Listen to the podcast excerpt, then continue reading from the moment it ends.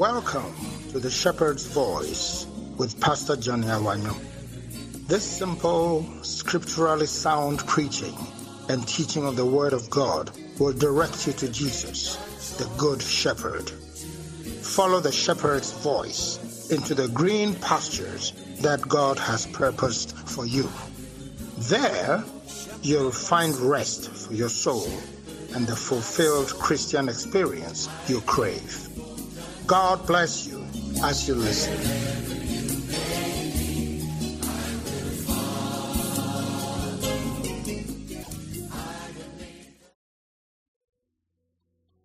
Just pray in the spirit for a little bit.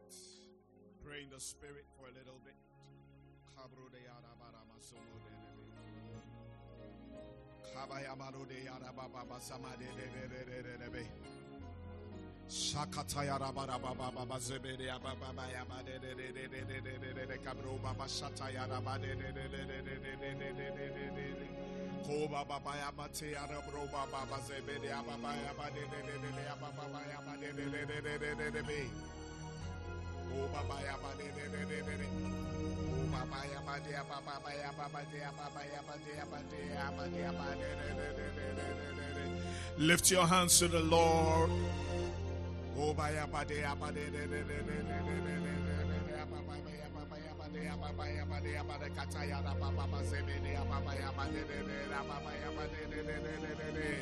Thank you Jesus. Who is like you Lord in all the earth? Much less love and beauty endless worth. Mm, nothing in this world can satisfy. Jesus, you're the cup that won't run dry. Sing with me, who, who is like you, Lord, in all the earth? Much less love and beauty much less love and beauty, endless worth. Sing nothing in this world, nothing in this world can satisfy. Cause Jesus, you're the cup that won't run dry. Jesus, you're the cup that won't run dry. Everybody sing your presence. Your presence. Is heaven to me. to me. Hallelujah, hallelujah. Oh, yes, your presence Your presence is heaven to me. is Is heaven to me. treasure of my heart, treasure of my heart and of my soul. In my weakness, you were merciful. Oh, yes, you are. You're the redeemer of my past and present wrong. Holder of my future days to come. Sing it again. Treasure of my heart and treasure of my soul. Treasure of my heart and of my soul.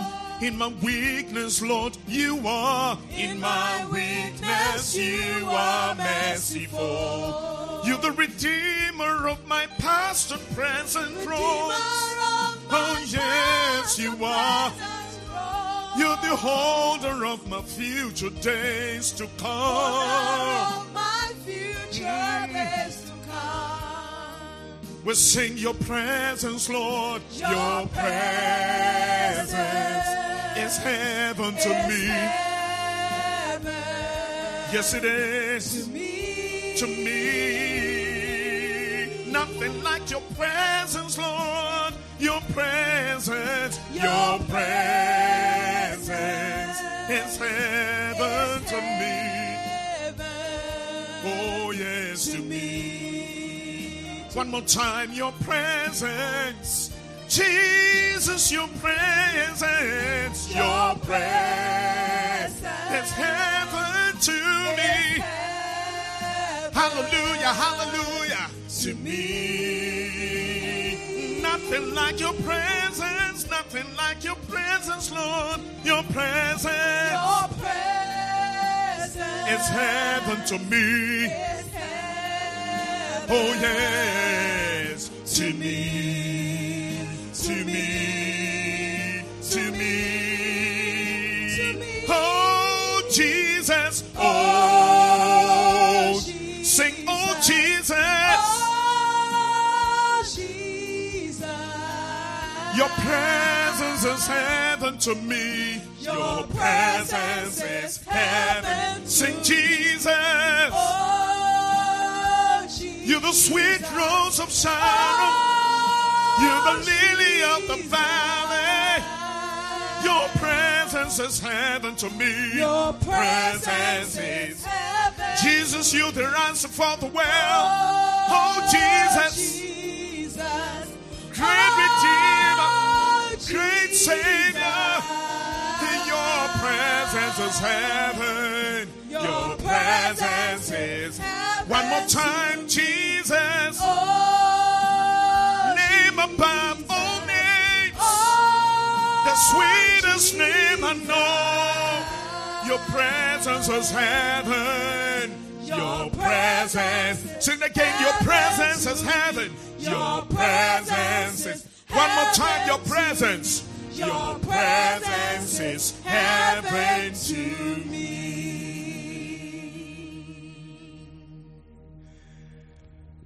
Treasure of our hearts, treasure of our souls, we bless you today. Thank you for your presence and what it symbolizes to us. Your presence indeed is heaven to us.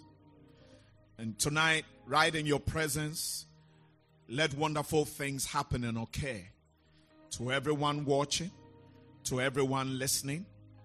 Let every life be imparted. These are times of impartation. And may we not leave here the same.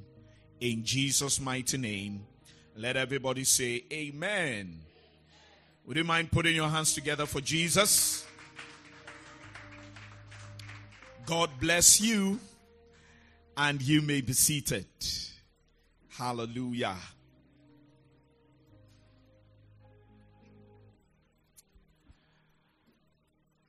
I want us to move on in our study about the parables of Jesus. And tonight, I'm going to start sharing with you about two parables. Now, I've joined them together because they are very short ones. Short though they are, but very loaded. And there are a lot of great things to pick up from them. And so tonight, I'm going to share with you about the parables of the hidden treasure and pearl of great price. So, the parable of the hidden treasure and the parable of the pearl of great price. The parable of the hidden treasure and the parable of the pearl of great price. Hallelujah. Turn your Bibles with me to the Gospel according to St. Matthew. Chapter 13. And reading from verse 44. Matthew 13, reading from verse 44 to verse 46. It says, The kingdom of heaven is like a treasure that a man discovered hidden in a field. In his excitement, he hid it again and sold everything he owned to get enough money to buy the field. Again, the kingdom of heaven is like a merchant on the lookout for choice pearls. When he discovered a pearl of great value, he sold everything he owned and bought it. May the Lord add his blessing to the reading of his holy word. Hallelujah. I have told you before, and I'm mentioning it again, that Jesus Christ is the greatest teacher who ever lived. Amen. And he was a teacher who knew exactly what he wanted to teach. He was not confused. Now, I have had teachers in my life who were obviously confused as they were teaching us. And it was clear that they didn't really understand what they were talking about. I have been in classes where students rose up to challenge the teacher. And there are some lecturers I had in the university who left us more confused than when they didn't teach us anything. In my class, the electrical engineering class of 93, why? I am an old man, but the Lord has renewed my youthfulness. We were blessed to have one of our mates who was super intelligent and he seemed to understand more than some of our lecturers. In fact, he was the one who helped us, the rest of the class, to understand some of the topics that the lecturers who were supposed to teach us struggled with. So there are some teachers, they leave you totally confused.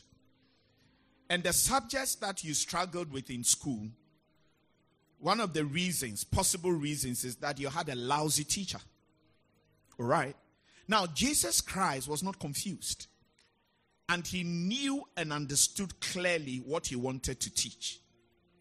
And his intention was that when he taught, everybody would understand what he's saying. That is, if it is for you to understand. There are some teachers who set out to confuse you, the student. Because it's like if you understand what I understand, what makes me superior to you?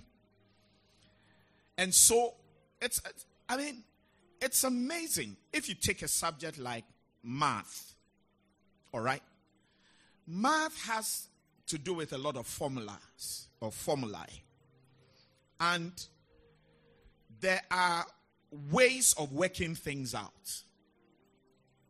And there are simpler ways of doing things.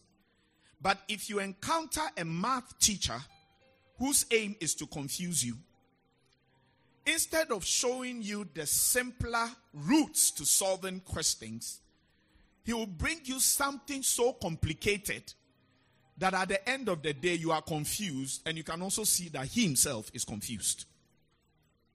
And if you are in school, may God deliver you from such a teacher. In the name of Jesus. Jesus Christ wanted us to understand him. And that is why he taught in the way he taught.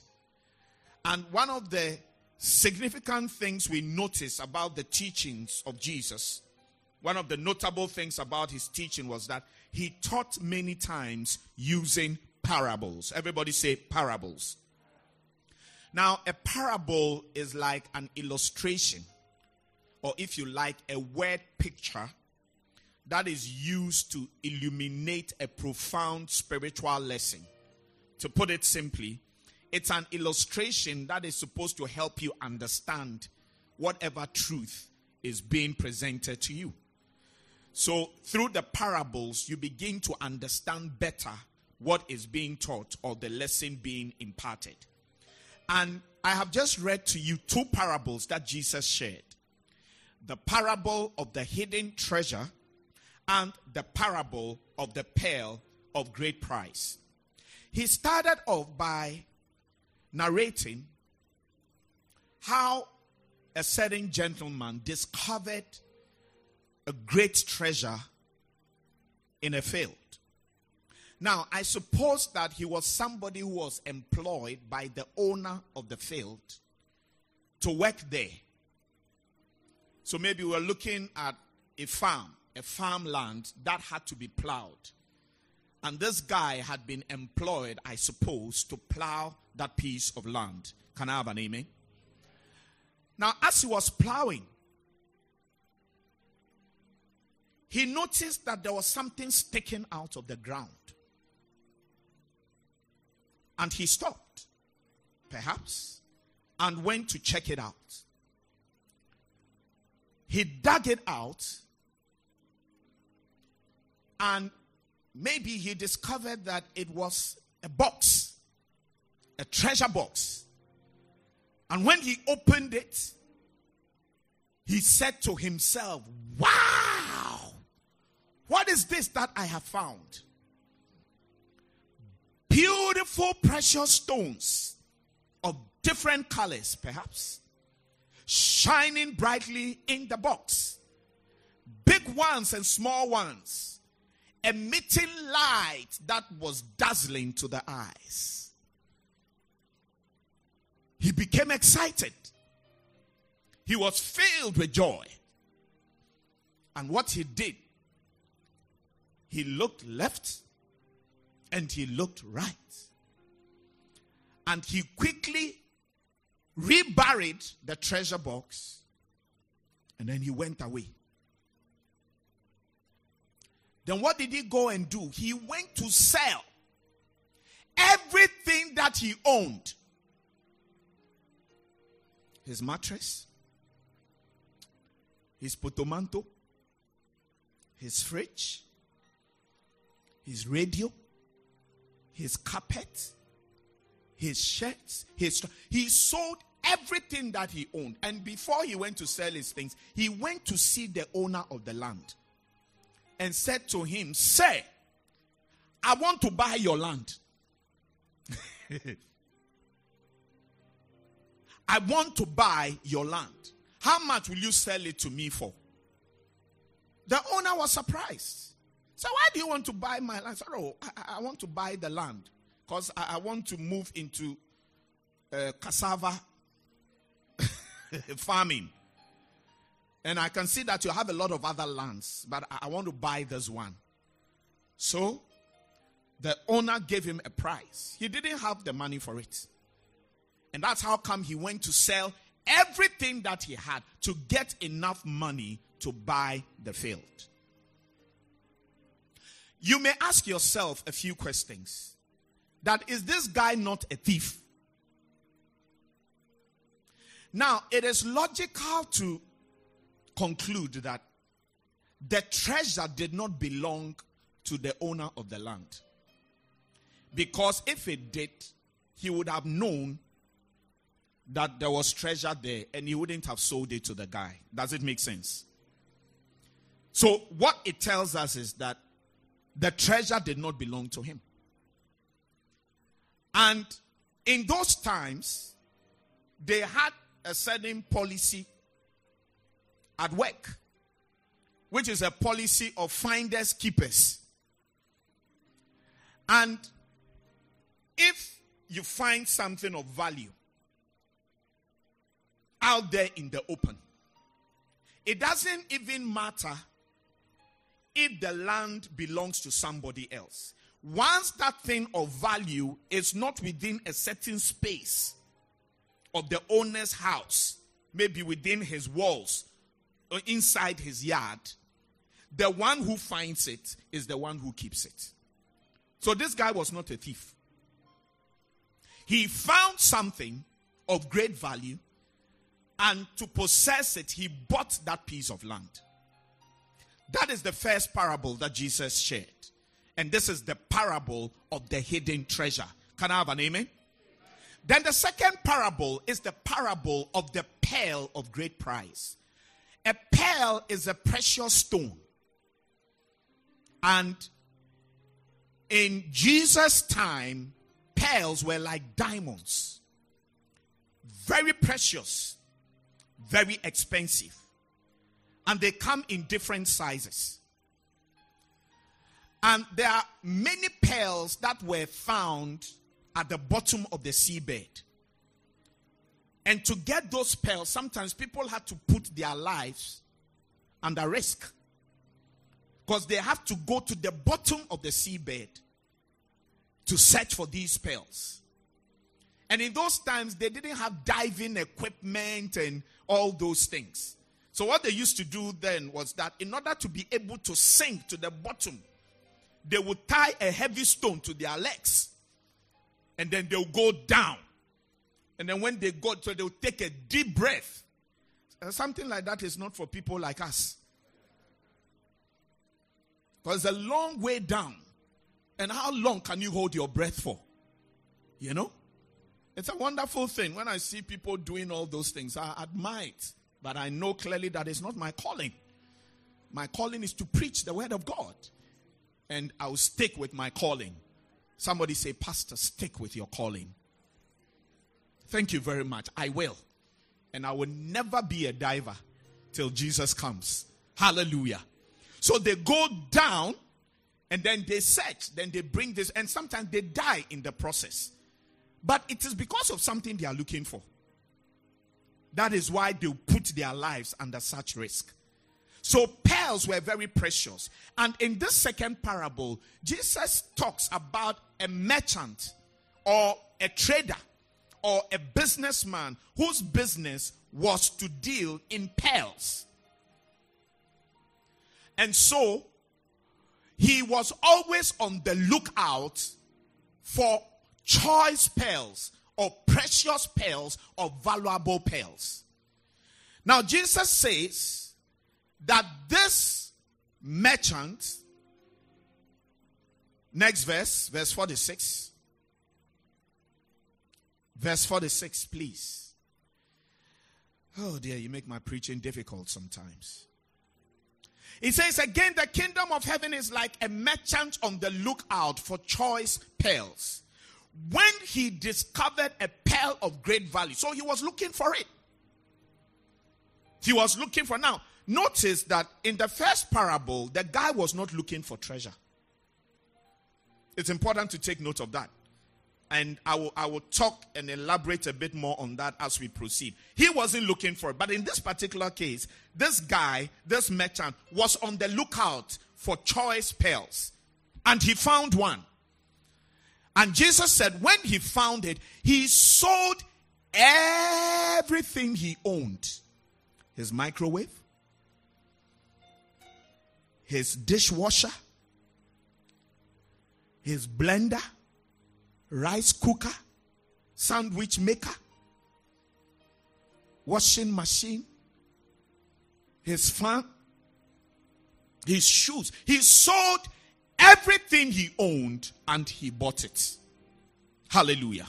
So these are the two parables. Now, what is the central decisive point of these parables? And there's a reason why I've joined them together. Because they, they carry the same central decisive point. It is this receiving Jesus as Lord and Savior. Write it down. Receiving Jesus as Lord and Savior. And having the privilege to be part of the kingdom of heaven and having the privilege to be part of the kingdom of heaven is the most valuable thing we could ever have.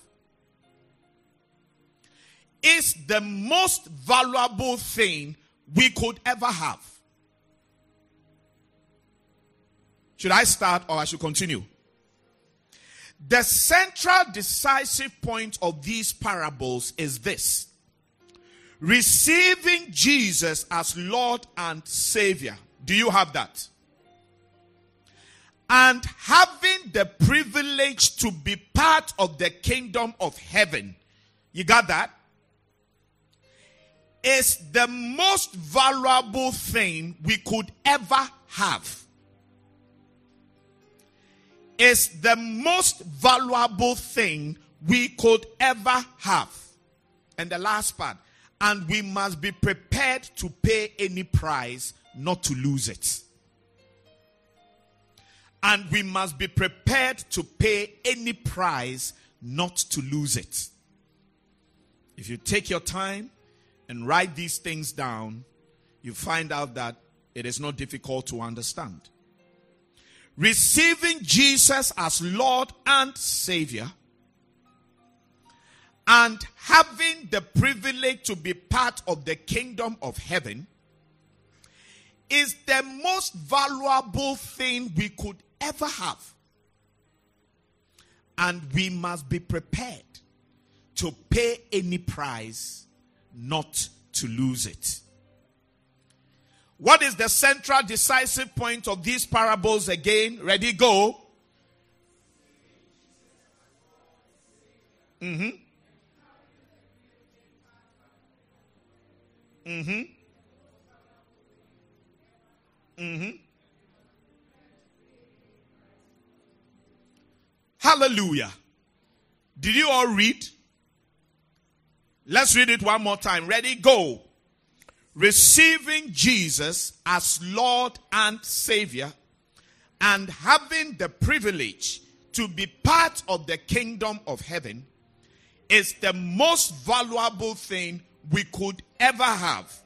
And we must be prepared to pay any price not to lose it. So that is the key note of these two parables. That when you receive Jesus as Lord and Savior, which is equal to being what? Saved, or which is equal to being born again, gives you the privilege to be part of the kingdom of heaven. And by these parables, Jesus was showing us and revealing to us and was illustrating to us that that thing called salvation, being born again, knowing Jesus as Lord and Savior, being redeemed, having your name written in the Lamb's book of life, is the most valuable thing you have in your life. And therefore, you must be prepared to pay any price and do whatever you have to do to make sure that you don't lose it. Hallelujah. Is it easy to understand? All right, now let's dissect these parables a bit more. So, there are a number of important truths that we can learn from this parable about the kingdom of heaven. Everybody say the kingdom of heaven. Because notice that in these parables, Jesus was trying to help us to understand what the kingdom of heaven is. Amen. The kingdom of heaven is an expression we find in Jesus' parables. That's the first thing I want you to write down. The kingdom of heaven is an expression that we find in the parables of Jesus. So Jesus is the one who spoke the most about the kingdom of heaven. And we find him talking about the kingdom of heaven in the parables that he gave. And in the Gospel of Matthew, we find it 31 times. 31 times in the Gospel according to St. Matthew alone, we find this expression, the kingdom of heaven. And it will interest you to note that apart from Matthew, there was no other writer of the Gospels who spoke or who mentioned specifically the kingdom of heaven. Only Matthew. And there's a reason for it. The reason was because Matthew, when he was writing his gospel, was thinking more of his Jewish readers. And the thing with the Jews is that they don't like to mention God by heart. There's a certain reverence they have for God and for the names of God. And Matthew knew that. So rather than having to mention the kingdom of God, the kingdom of God, the kingdom of God, he chose to call it the kingdom of heaven. And it was because of the audience that he was addressing. Hallelujah. The second point is that it is that is the kingdom of heaven is basically the same as the kingdom of God. The kingdom of heaven is basically the same as the kingdom of God. And the other gospel writers refer to it as the kingdom of God. So Mark, Luke, and John referred to it as the kingdom of God. It is only Matthew who referred to it as the kingdom of heaven. Hallelujah. All right. So that's two points. Point number three. So now, what is this kingdom of heaven?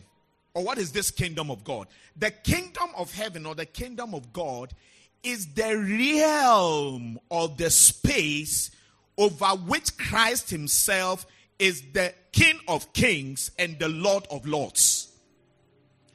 The kingdom of heaven is the realm, R E A L M. Realm. Realm means space. The kingdom of heaven is the realm over which Christ himself is the King of kings and Lord of lords. Every king, every chief, every president, every prime minister has a certain space that he is king or lord over. And so, if you take the Queen of England who just died, who was buried on Monday, she had a realm that she ruled over or had a certain kind of authority over. Great Britain, Northern Ireland, and then Commonwealth nations. So there is a league of nations or a confederation of nations called the Commonwealth. Ghana belongs to the Commonwealth, and Ghana is the first Commonwealth nation there was. A clap for Ghana. That's why we are too known like that. Do you see? So the Queen of England has these places I've mentioned and these countries that I've mentioned as the realm that she had a certain jurisdiction over, had a certain control over, had a certain influence over. So every king, every queen, every president, every prime minister. So if you take our president, Nana Akufo Addo, Eh, Nidin Krayadembium, and Nana Addo Dankwa Akufo Addo. Nana Ado Nadad. All right. He has a realm that he has rule over. Where is like he's like king and where he's like Lord. That realm is a country called Ghana. And when he's addressing us, he refers to us as fellow Ghanaians. So that is where he rules. That's where he has his control. Now, when we say the kingdom of heaven, we are talking about that realm where Jesus Christ himself is the king of kings, or Jesus Christ himself as the king of kings and the lord of lords. That realm that he has control over, that is what we call the kingdom of heaven or in other places, the kingdom of God. Hallelujah. So, anytime you hear that expression, the kingdom of heaven, we are talking about that realm that Jesus has control over. I'll explain some more. Number four, when you accept Jesus as Lord and Savior, that means when you become born again. When you accept Jesus as Lord and Savior, you gain access into this kingdom of heaven. That's how you become part of that kingdom of heaven. When you accept Jesus as Lord and Savior, you gain access into that kingdom and you become a part of this kingdom. So it is a realm. And there are people who reside in that realm. And you become a part of that kingdom when you become born again. And when you receive Jesus as Lord and Savior, it gives you access into that kingdom and you become a part of it. How many of you are born again here tonight? What it means is that you have dual citizenship. You are a citizen of the kingdom of heaven, and you are also a citizen of the kingdom of Ghana. Of course, when you compare the kingdom of Ghana to the kingdom of heaven, it is absolutely nothing.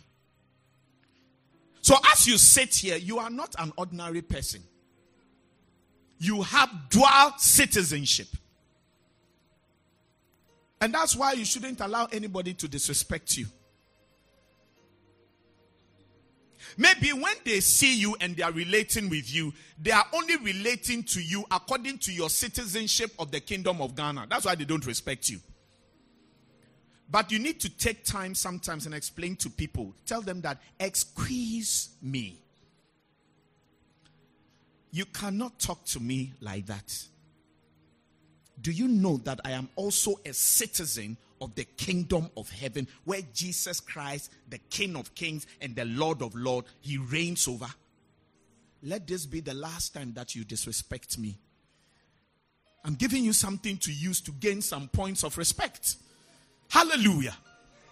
So you become part of the kingdom of heaven when you become born again and when you receive Jesus Christ as Lord and Savior. Are you being blessed? And are you understanding the kingdom of heaven? Number five. At present, this kingdom is a spiritual kingdom. At present, as we speak, this kingdom is a spiritual kingdom or it's a spiritual dominion. It is not an earthly realm. It's not a geopolitical realm. It's not a geographical location. It is not a political realm. It is a spiritual kingdom or a spiritual domi- dominion. And it is not visible. So at present, the kingdom of heaven is a spiritual dominion. That is where you and I are concerned, actually. It is a spiritual dominion, not an earthly realm, and it is not visible. It is hidden, and it has to be sought. Amen. At present, the kingdom of heaven is a spiritual kingdom or a spiritual dominion, not an earthly or geopolitical realm. Which means that it is not visible, it is hidden. You will notice in the parables that in the first one, the parable of the hidden treasure, Jesus said the kingdom of heaven is like a treasure hidden in a field. So the kingdom is hidden, it's not visible. You don't find treasure just lying on the ground. Treasures are hidden. Treasures are hidden. And that's how the kingdom of heaven is it is hidden, it is not visible. And then in the second parable, the parable of the pearl of great price, he described how this merchant was on the lookout for choice pearls. It means that he was looking for them, he was seeking for them, and he found one of great price. So it means that it's not something that you just find lying around, it is special and you have to seek in order to find it. That is how the kingdom of heaven is like. It is not a visible kingdom at all, it is hidden, and it's a kingdom that we must seek after, and it's a spiritual kingdom. That is the reason why people find it difficult to relate with the kingdom of heaven and with everything to do with that kingdom. Look at Second Corinthians chapter 4 verse 4.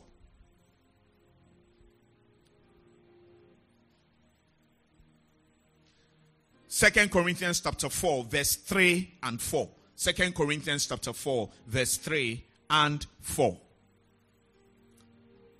We are confident of all this because of our great trust in God through Christ. Next verse. It is not that we think we are qualified. Where are we? No, please. Second Corinthians chapter 4 verse 3 to 4. If the good news we preach is hidden behind a veil, it is done what? Hidden. If the good news we preach is hidden, it means that it's not visible.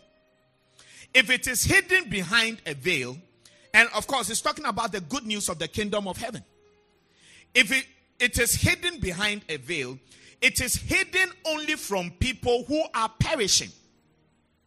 Satan, who is the God of this world, has blinded the minds of those who don't believe. The way you assess the kingdom is by believing. And Satan doesn't want the kingdom to be visible to people. And so he blinds them so that they will not believe. And it continues, they are unable to see the glorious light of the good news. They don't understand this message about the glory of Christ, who is the exact likeness of God. Now, when we talk about the glory of Christ, we are talking also about the kingdom where he reigns.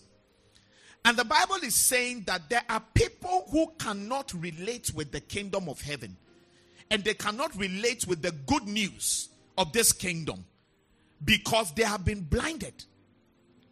Who has blinded them? It is Satan. Why has he blinded them? Because he doesn't want them to see the kingdom and want to enter into it. So do not be surprised when you encounter people who cannot relate with you when you talk about being born again, when you talk about giving your life to Jesus. Look, there are people who find us very queer. So, my daughters from Greenhouse and all. there are some of your friends, they think that there's something very wrong with you, that you are not normal. You are not normal because maybe you've been working all day. You got back from work. Give to what time did you close? Five. Did you have a very tiring day at work? You didn't have a very tiring day. All right, good. We thank God. Then it means I didn't work hard. If you worked very hard, you'd have been tired. So you are very suspect. Do you see? But normally, on a normal working day, you are very tired when you close. And when you get home or you get to your room, the only thing you are thinking of is to get something to eat. And then take a shower if you usually bath in the evenings. And then sleep. That, that, that's the only thing you are thinking about, especially when you think about the fact that the following day you have to go back to work. That's what normal people do. And so when somebody like you, after a tiring day's work, you get to your room and you are not thinking of just getting something to eat and then retire for the evening, but you are actually coming to church. How did you come tonight? Did the bus come and get you? The bus came to get you. But there are times when you walk. Is that not so? And when you walk from the place here, it takes about how many minutes? Maybe 15 minutes. All right. Eunice, how long does it take you to get to church? when you walk? About 20 minutes. About 20 minutes. All right? And then you walk through the dark. The whole country lies in darkness. To, and when I ask you, where are you going? He said that I'm going to church. You're going to church. Why are you going to? Why don't you just go to church on Sundays and for, why are you walking through the dark? It's dangerous. You can step on a scorpion. You can step on a, on, on a snake. Why are you going to church? Look, you you are very odd to those whom the God of this world has blinded, such that the glorious gospel of Jesus Christ does not shine into them. They can't relate with you. They can't relate with you that you don't want to do certain things. They can't relate with you that you feel bad when you do certain. They can't relate with you. And you don't blame them because they cannot relate with the kingdom of heaven. It is not a visible kingdom that you see with your physical eyes, at least not at this point. And that's why I'm explaining to you that at present, this kingdom is a spiritual kingdom or dominion, not an earthly one. And it is not visible. Hallelujah. Number six, when Jesus returns bodily, which is the second coming. When Jesus returns bodily, this kingdom, the kingdom of heaven, will now become earthly and physical. When Jesus returns bodily, what we call the second coming of Christ, this kingdom of heaven will become earthly and physical. It will become what? Earthly and physical. But for now, it is not visible, it is spiritual. But when Jesus comes again bodily the second time, and let me explain to you that Jesus will come again. Now,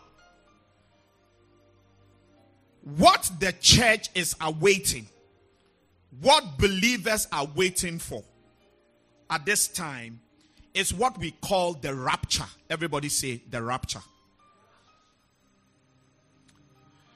Now, with the rapture, what is going to come, what's going to happen is that when God decides that it is time, and that time, even Jesus, the Son of God, doesn't know. It is only the Father who knows that time. But when that time comes and God says it is time, something very supernatural is going to occur, which we call the rapture. And what is going to happen is that on that day, there will be what, what's going to happen on that day is that people who are dead and they died in the Lord. They will, so initially, what's going to happen? There will be a trumpet call, the sound of a trumpet. Pum.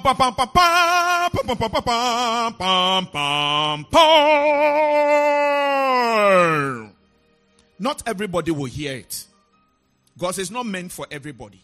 It is a trumpet call for believers. And it's a trumpet call for two categories of believers believers who are dead or whose bodies have been buried. And then, so what's going to happen is that when that trumpet call sounds, those who are dead in Christ, their bodies will resurrect from their graves, no matter where their graves are. It's not even a problem if you were crem- uh, uh, cremated. It's not even a problem. Wherever they spread your ashes, don't worry. Wherever your ashes are, they will find their way and come together. Everybody say it's a miracle. Yes. And it shouldn't surprise you because God made us out of dust, out of nothing. So it's not possible for it's not impossible for our bodies to form again. But these bodies will not be the normal bodies. They will be glorified bodies, which is the kind of body that Jesus has now. It's a glorified body. And it is not flesh and blood. It is flesh and bones. And it's a glorified body that, that can appear and disappear. Your friend Yiredro. So it can move through a, a wall.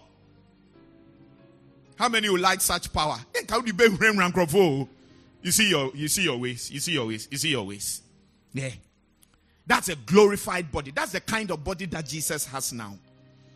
And when the rapture occurs and the trumpet is sounded, those who are dead in Christ. So, what's going to happen is that their bodies will come out and their spirits, which is in heaven, will come back into the body. So, when you die, your spirit goes to a, a waiting place called paradise in heaven. You go and wait there. So, it's a section of heaven and it's a very beautiful place. I haven't gone there before, but I, I hear that it's, it's, beautiful based on what the Bible tells me. Do you have a problem if I tell you that it's a beautiful place? Don't say, Pastor, why did you go there? I haven't been there, but that's why, where I'm expecting to go. And we'll all be there by the grace of God. So their spirits will come back into this body, and then those of us who are still alive, believers who are still alive, we will also receive our glorified bodies. And together with those who were dead in Christ, we will begin to rise. You will fly. Tell your neighbor, I believe I can fly. You have been looking for an opportunity to fly. By the grace of God, you will fly one day. On the day of rapture, you will fly. Will begin, will come up. So the dead in, in Christ, and then those who are alive, together we will meet with the Lord in the air. But it will not be visible to everybody else. Unbelievers will not hear the trumpet, they will not see any of these things happening they will wake up and realize that people are lost. So there are husbands who won't find their wives. there are wives who won't find their husbands. There are children who won't find their parents. There are parents who won't find their children. And it's been said that pray that on that day you are not flying in a plane that is being piloted by a Christian. Because that day, I promise you, you will have to fly that plane and land it. so, if you are not serious about Jesus, you are not sure about these things, go and watch all the films where they show planes that maybe the pilot was killed and what the people did to land the plane. Learn it well. Because on that day, you'll be forced to land a plane. It's going to be a, a, a, an astonishing event. The whole world will wake up and discover that people have disappeared. That is what we call the rapture. But after the rapture, there's going to be a period of what we call tribulation it's going to be a period of seven years. And during that period, it will be very difficult to be a Christian. That is when the world is going to be ruled and controlled by a certain wicked man called the Antichrist, full of the devil, demons, and evil spirits. Is going to rule the whole world. And during that time, if you profess Christ as Lord and Savior, you've signed your death warrant. It's going to be a period of seven years. After that period, Jesus Christ will come again bodily, and that's what we call the second coming of Christ. And that one, oh, everybody else left on the earth will see him. And it will be primarily unbelievers and those who've rejected Christ. So that's the second coming of Christ. And when he comes, he's coming to establish his kingdom here on earth. He's going to take control over the earth space. And he's going to rule on the earth for a period of thousand years. And during that thousand years, the devil will be bound, demons will be bound, evil spirits will be bound. They won't be around. And then after a thousand years, they'll be released Yes. And then now they will try to cause commotion. And there will be a final battle. And then the devil will finally be banished to hell forever.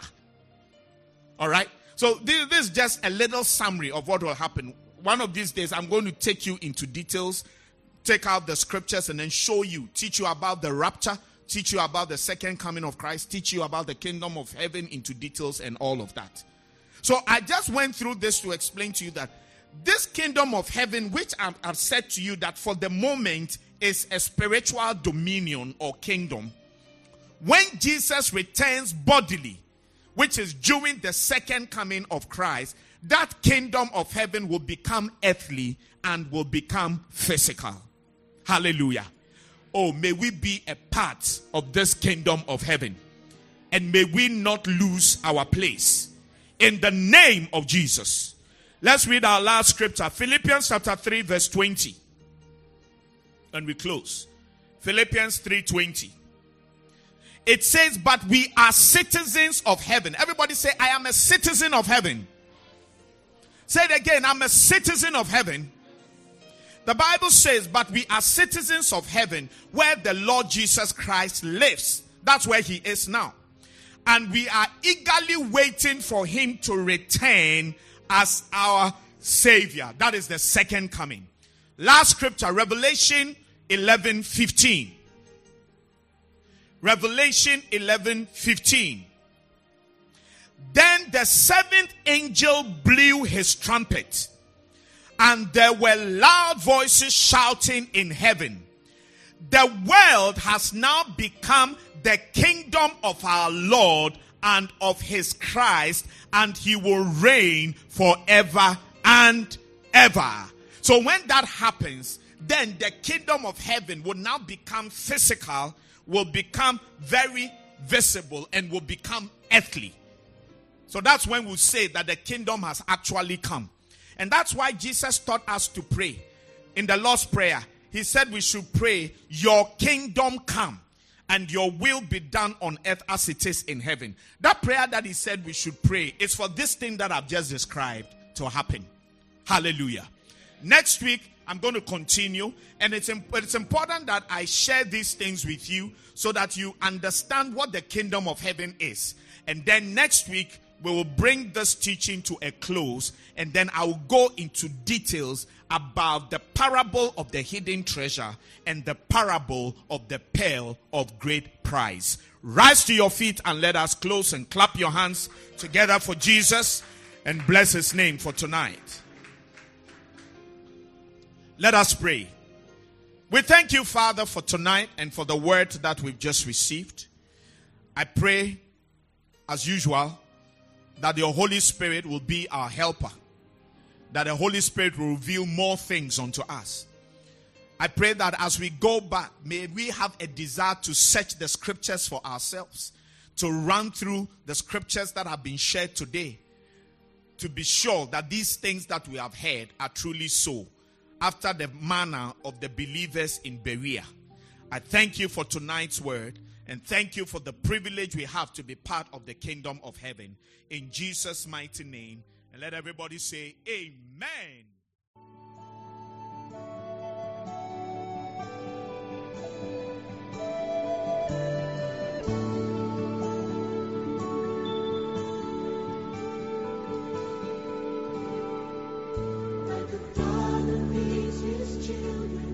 Thank you for listening to the Shepherd's Voice with Pastor Johnny Awanyo. We do hope that you were greatly blessed.